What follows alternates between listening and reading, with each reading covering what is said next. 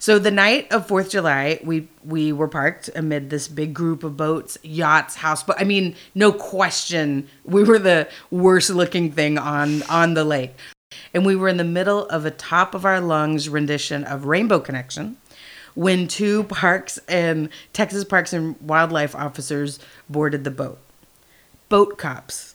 I don't even know if you knew that was a thing. There are boat cops, and they are a real buzzkill.